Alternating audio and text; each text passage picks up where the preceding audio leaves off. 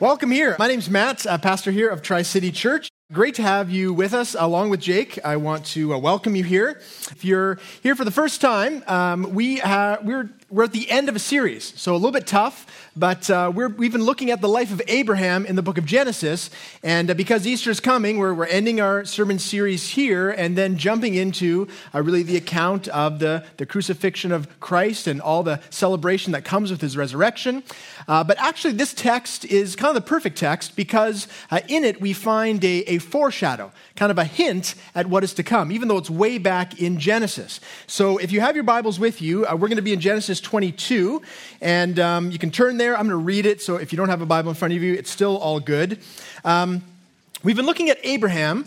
And uh, many people, you know, would call Abraham, he's, he's the father of faith.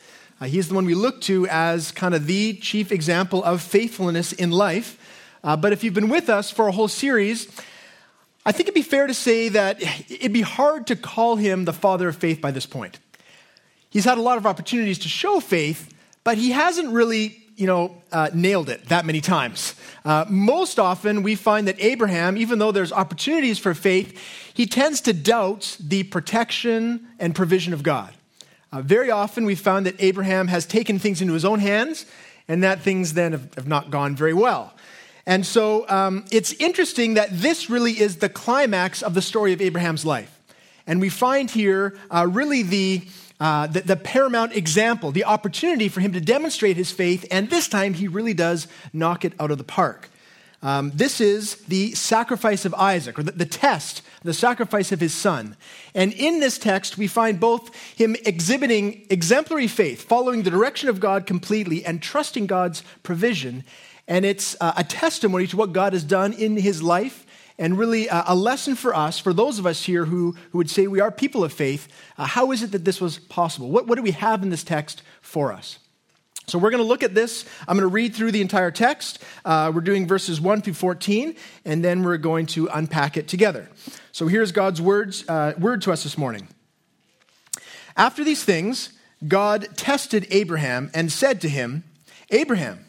And he said, Here I am. He said, Take your son, your only son Isaac, whom you love, and go to the land of Moriah and offer him there as a burnt offering on one of the mountains of which I, I shall tell you. So Abraham rose early in the morning, saddled his donkey, and took two of his young men with him and his son Isaac, and he cut the wood for the burnt offering, and arose and went to the place of which God had told him. On the third day, Abraham lifted up his eyes and saw the place from afar. Then Abraham said to his young men, Stay here with the donkey. I and the boy will go over there and worship and come again to you. And Abraham took the wood for the burnt offering and laid it on Isaac his son. And he took in his hand the fire and the knife, and so they went both of them together. And Isaac said to his father Abraham, My father. And he said, Here I am, my son. He said, Behold the fire and the wood, but where is the lamb for the burnt offering? Abraham said, God will provide for himself the lamb for a burnt offering, my son. So they went both of them together. When they came to the place of which God had told him, Abraham built the altar there and laid the wood in order and bound Isaac his son and laid him on the altar on top of the wood. Then Abraham reached out his hand and took the knife to slaughter his son. But the angel of the Lord called to him from heaven and said, Abraham, Abraham. And he said, Here I am. He said, Do not lay your hand on the boy or do anything to him, for now I know that you fear God, seeing you have not withheld your son, your only son, from me. And Abraham lifted up his eyes and looked, and behold, behind him was a ram, caught in a thicket by his horns. And Abraham went and took the ram and offered it as a burnt offering instead of his son. So Abraham called the name of that place, The Lord Will Provide. As it is said to this day, On the mount of the Lord it shall be provided. That's God's word to us this morning. Let's, let's pray together before we continue. Uh, Lord, thank you for your word. I thank you, God, that as we gather here each week, uh, Lord, we come to hear not the wisdom of man, but the wisdom of God. And Lord, uh, I pray that that is what would happen now. I pray, God, for all of us, Lord, that you would open up our eyes and our hearts. God, you would help us to hear what you are saying to your people. I pray also, Lord, that you would help me uh, to speak words of truth in accordance with this text. And God, I pray that through this we would really come to know uh, what it means to follow you faithfully. And God, how it is that you are working in our lives uh, on this very day. I pray this in Jesus' name. Amen. Uh, so the plan is to go through this in three sections. Uh, we are going to look uh, first at uh, a testing God. We're going to see that the test of God, obviously, that is there. Secondly, uh, trusting Abraham. And thirdly, uh, providing God. So we have testing, trusting, and, and providing. Now, the first, uh, testing God is, is very obvious. We see it in the first verse. It says uh, there, after these things, God tested Abraham. And this is not uh, out of character or unfamiliar when it comes to God. He, we see in the Bible that he frequently and continually tests his people. Uh, here's just a couple of examples. Uh, Exodus 16:4. Then the Lord said to Moses, Behold, I am about to rain bread from heaven for you, and the people shall go out and gather a day's portion every day, that I may test them, whether they will walk in my law or not.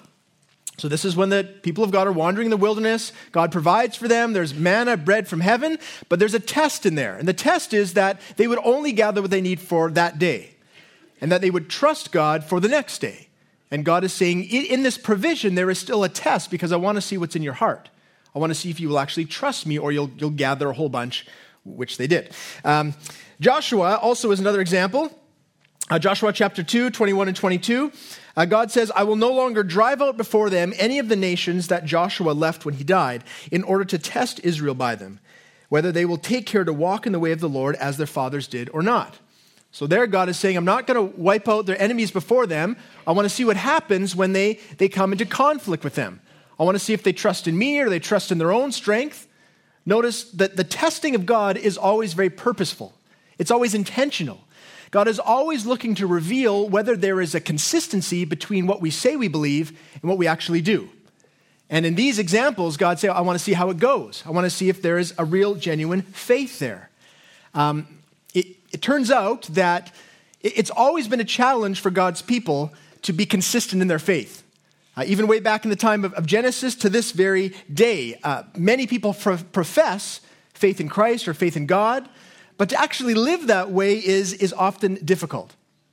I think we know the, the classic example, perhaps, of the, the person who says, You know, I'm, I'm a follower of Jesus, I'm, I'm a Christian, and yet Friday and Saturday night they're out, they're out partying, they're disobeying the commands of God, and then they clean themselves up and come to church on Sunday morning.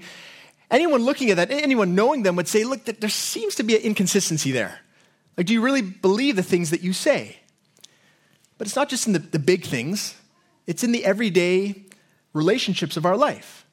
I mean, for me, I look back on when I became a Christian in my teens, and even though I came to the point of believing, I said, Yeah, I, I believe that Jesus died for my sins. I want to live this way. There were, there were vast areas of inconsistency. And one of them came as I was, I was giving my younger brother a hard time. Uh, Simon, my younger brother, I, I gave him a hard time a lot of the time. And uh, we were in our teens, and I, I, was hassling him. And at a certain point, now Simon's not a believer, but he said to me, he said, Matt, aren't, aren't you a Christian now? Aren't you supposed to be nicer and like more loving and stuff like that? And I was like, yeah, I guess I am. I, I was totally caught because he was absolutely right. There was a, there was a lack of consistency in what I, I said I believed, and yet the way I was, I was treating him. That was something that I really needed to, to work on and something that my eyes were open to.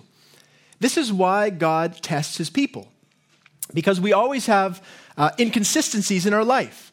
And, and his heart for us is that we would grow in faith and that we would be a consistent people. If you're here this morning and you're a believer in Jesus, God's goal for you is that you would grow in that faith, that there would be less and less inconsistency in our lives.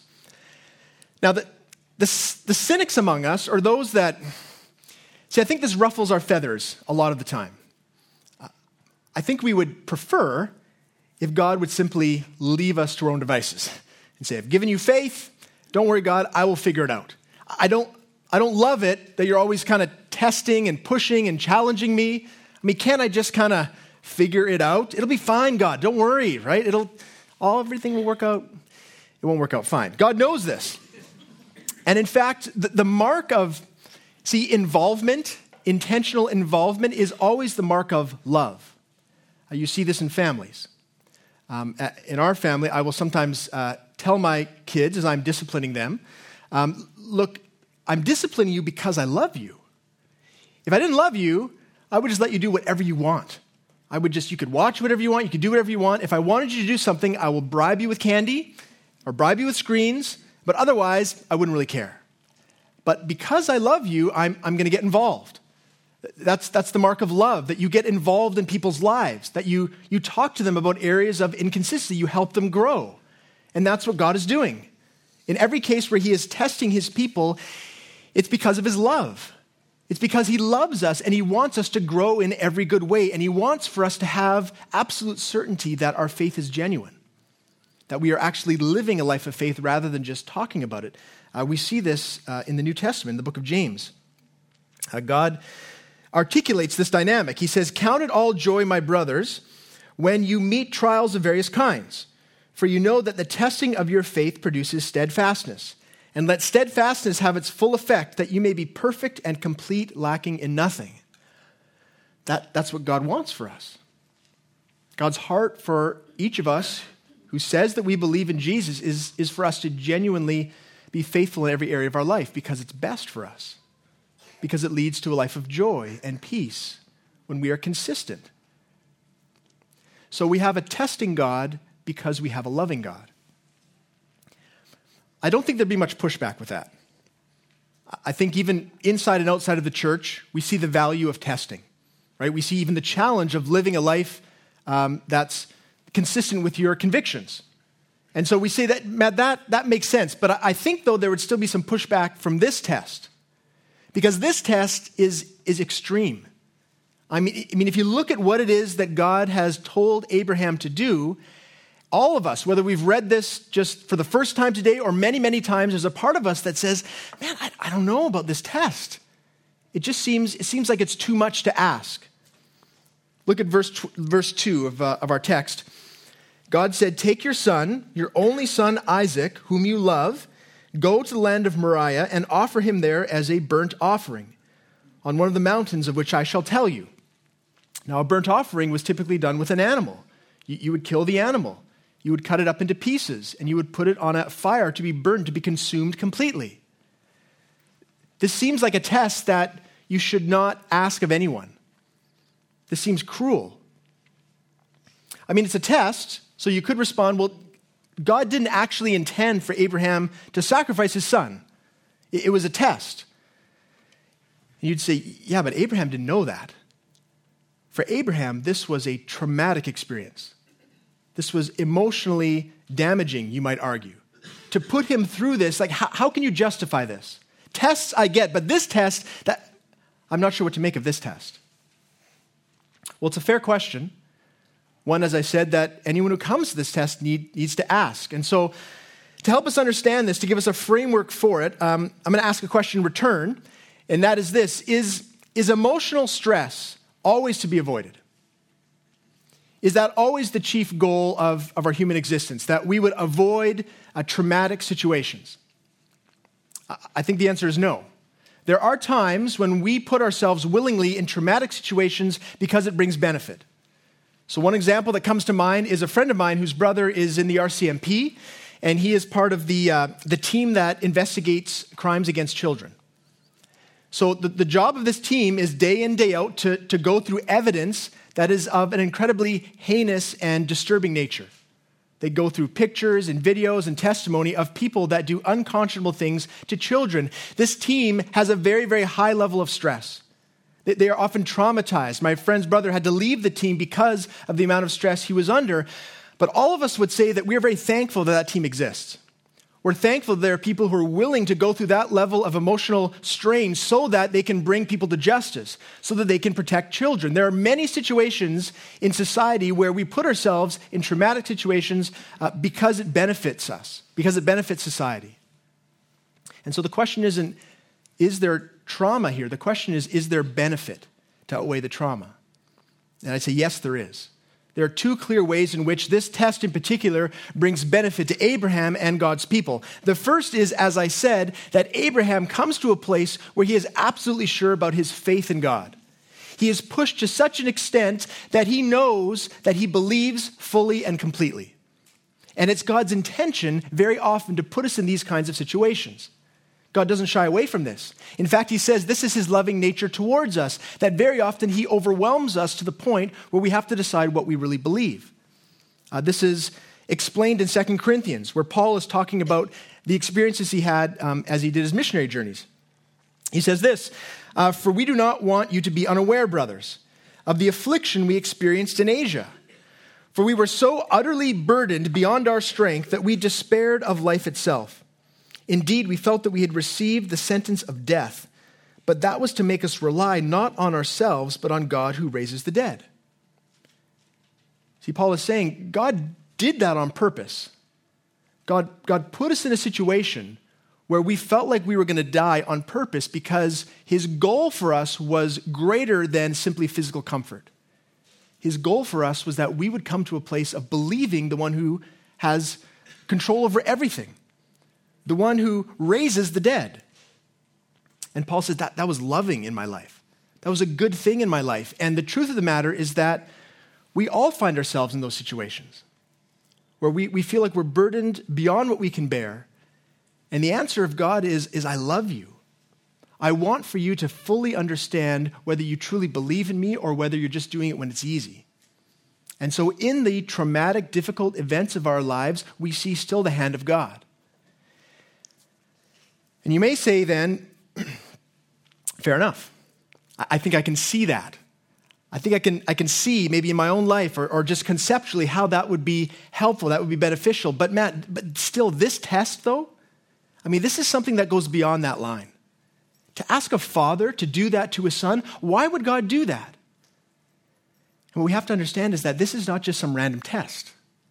It's not just that God said, Well, I want to figure out the, the hardest, most difficult thing that I could ask of Isaac, uh, Abraham, and, and I want to do that.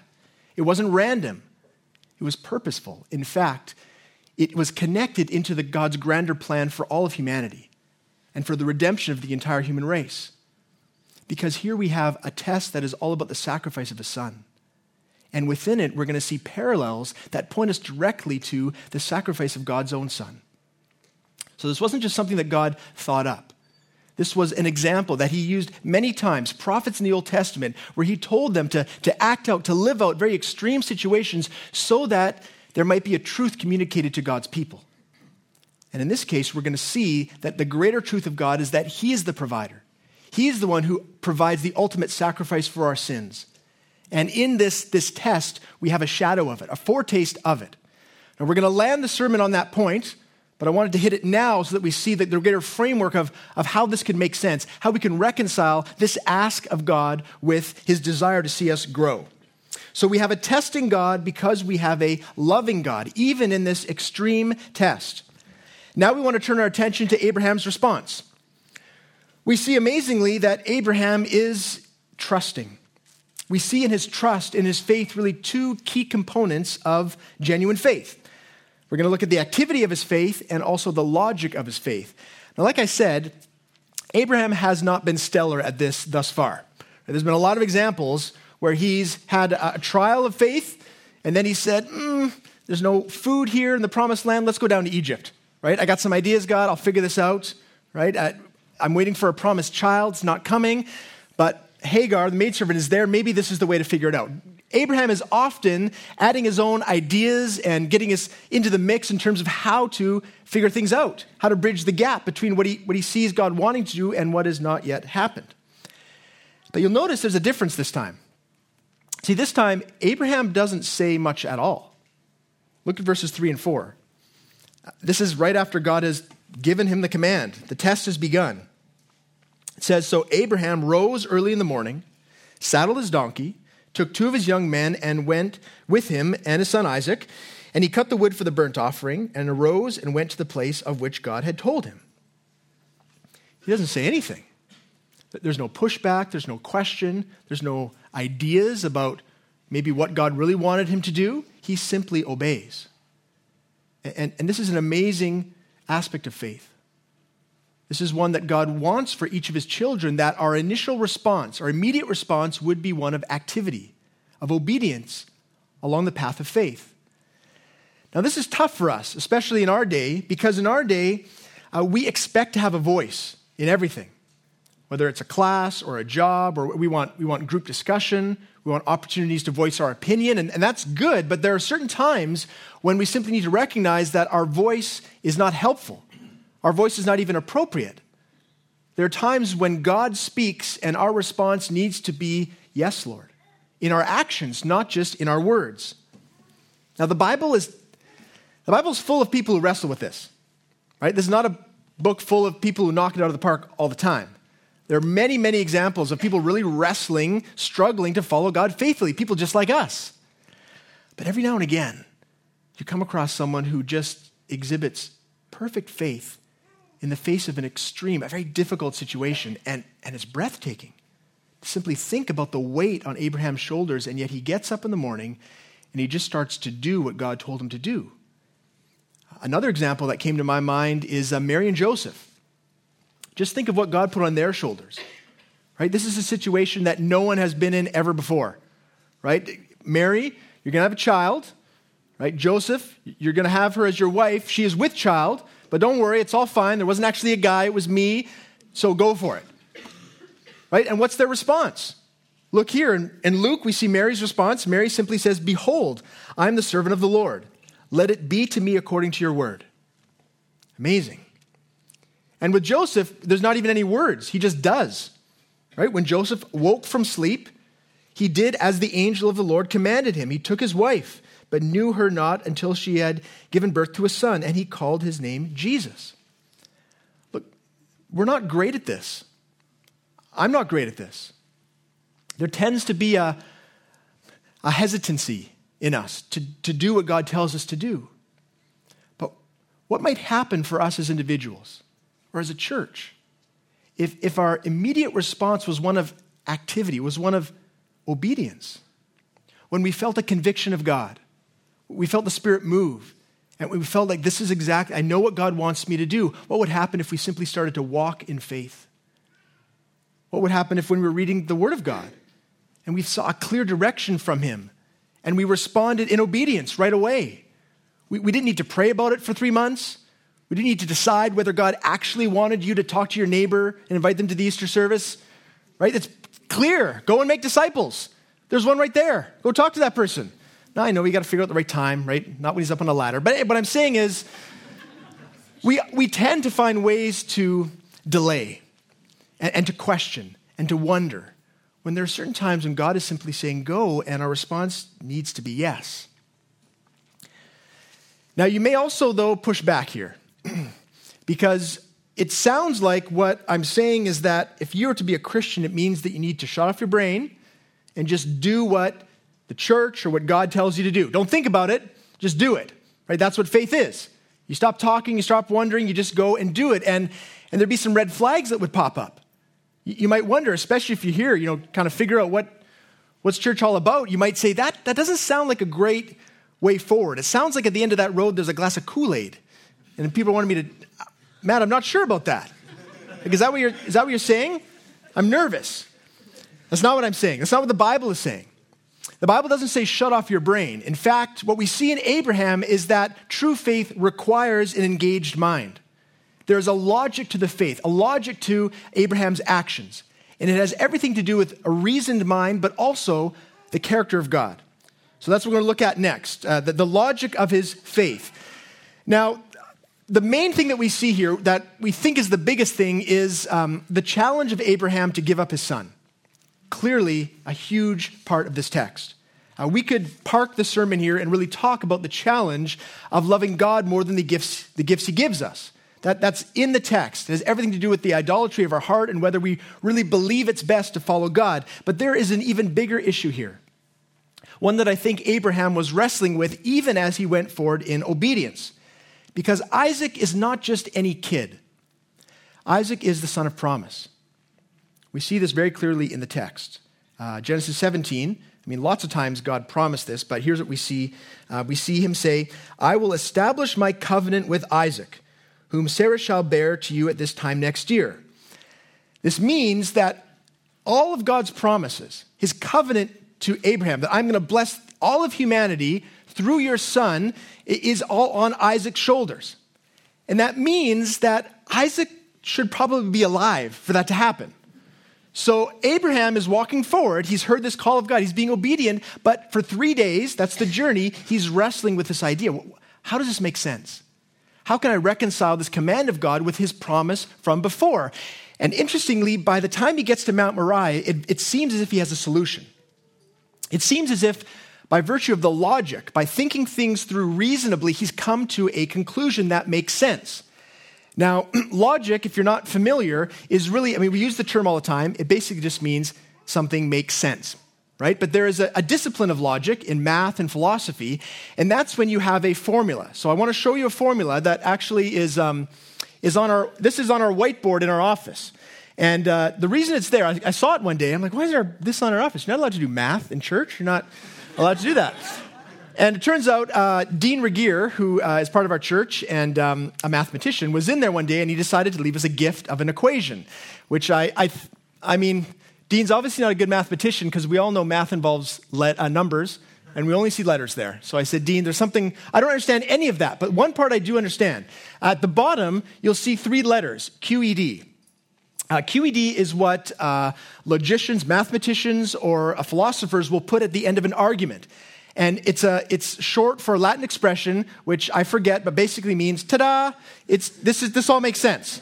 This is, I've proven to you that this makes sense. QED. Um, this is what you put when you've proved you, the, the, problem, you've come to a solution. So, what I want to do for you is, is use logic then to think through what is Abraham thinking about? He has a problem, he needs to come to a solution. So here is first the problem. Uh, these are the, the truths that he knows. The first thing he knows is that um, Isaac, right, God said humanity would be blessed through Isaac. Right? That's very clear in Scripture. God definitely has said that. The second thing he knows is that for that to happen, uh, Isaac needs to be alive. Right? You, you can't have more children and have a whole heritage of people if, if you're dead. But the third thing he knows to be true is that God has told him to kill Isaac. That's a problem. Right? It's, it's not just a problem in terms of his heart as a father, it's a problem logically. Like, how does this make sense? And so he would have been, this would have been churning around in his brain as he saddled the donkey and went for a walk. He's traveling where God is telling him, but he's still trying to figure this out. So there are two possible solutions. The first is this that God is inconsistent. God is one of those gods, like he knew back in Ur, that say one thing one day, one thing another, there's some sense that they want us to do this, and then they change their mind. There's no consistency, there's no faithfulness. They, they just do what they want because they're God. This may be that kind of God. God may just be saying, I'm going to promise all this blessing to you, but actually, you know what? No, no, uh, kill, kill Isaac. That's what I want you to do now. That would be logically true. It would be a solution to this problem. That, that's the character of God. But there's a, there's a problem with the solution. And the problem is that Abraham has gotten to know God. And as, he, and as he thinks about this, this does not sit well with him.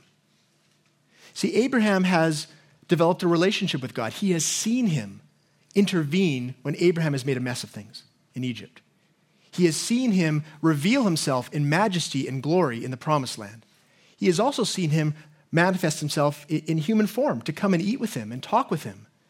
He has seen God's grace as he rescued Lot. He has seen God's commitment over the years to this promised son. So when Abraham thinks that that might be the solution, he could not write QED at the end. It, it, wouldn't, it would be logically inconsistent in his mind in light of God's character. And that's the key aspect of faith that we think of our situation in light of who God is. And so as he thought about it some more, there's another solution. One that did not make sense from a human point of view, but made sense from a heavenly point of view. So the second solution is this that God is going to raise Isaac from the dead. See, Abraham had never seen any inconsistency in God. He had seen wisdom and power and majesty and glory. And that told him that if he had to figure things out logically, inconsistency in God's character wasn't there, but the power of life, that was there. The God who would create all of the world and everyone in it, that was there. And so, even though from an earthly point of view this didn't make sense, for Abraham, it made the most sense that God would somehow raise Isaac from the dead, even though at this point in history it had never happened. In the New Testament, at least, we have Jesus. He sort of gives a foreshadow of his own resurrection. He raises Lazarus. But here, that had never happened before. And yet, the logic of faith dictated that Abraham had to come to this conclusion. And you might be saying, Matt, are you just making this up? How do we know that that's actually what he's thinking? Well, it's there in the text. In verses 4 and 5, we see this. On the third day, Abraham lifted up his eyes and saw the place from afar. Then Abraham said to his young men, Stay here with the donkey. I and the boy will go over there and worship and come again to you. The, the clear implication is we're going to go and we're going to come back. This is all the while Abraham knowing I'm, I'm going to be obedient. I'm going to, if I have to, sacrifice my son. But somehow, some way, God is going to bring us both back. That's my conviction. Not because of the circumstances, but because of what I know of God. And so he is able to move forward in faith because he trusts in God's power. And we have another commentary on this, not just here in Genesis, but all the way in Hebrews. Looking back on this event, here's what it says By faith, Abraham, when he was tested, offered up Isaac. And he who had received the promises was in the act of offering up his only son, of whom it was said, Through Isaac shall your offspring be named. He considered that God was able even to raise him from the dead. That's what was going on in Abraham's mind. He said, This seems crazy, but I know my God, and, and I trust him.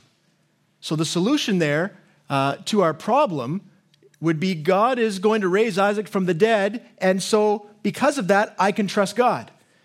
QED. It's proved, right? In light of who God is, this is logical. This is true. And so I move forward in faith. I don't shut off my brain and just do what God says. I think through who He is and the situation I'm in, but I remember that He's God, that His power surpasses all of my power, and His wisdom surpasses all of my wisdom. And this is key for us, for those of us here who are pursuing faith, because we find ourselves in these kind of situations all the time, where the question in our heart, the burden on our heart is can I trust God? Given the situation I'm in, given the perhaps the difficulty of the situation, can I really trust him? What is his character? There are promises that God makes to everyone who calls in the name of Jesus. But the reality is that we don't, we don't see the fruition of those promises right away. One of the, the most beautiful, encouraging promises is from the book of Romans, Romans 8 28. And we know that for those who love God, all things work together for good. That means that for all who follow God, God is working everything, every single thing, every detail of your life for your good. And yet we know that when we look in our lives that there are things that are not good. And we're driven to our knees to say, God, how does this make sense? How is it, God, that I can continue to trust you, can have faith in you, to, to, to be obedient when there's this seeming inconsistency? And the logic of faith helps us because we need to have our minds full, not just of the the details of our circumstances, but, but the character of God. And that He is a God that can, in fact, bridge those gaps where we don't see any way forward, where it seems like there's, there's no way that this could blossom into anything good. God says, Don't forget who I am. I'm the God who raises the dead. See, for Abraham, this, this I think filled his heart, even though the situation itself, itself was still heartbreaking, he still moved forward in faith. We see him with full trust in the character of God. Verse 10 uh, says it this way Then Abraham reached out his hand and took the knife to slaughter his son.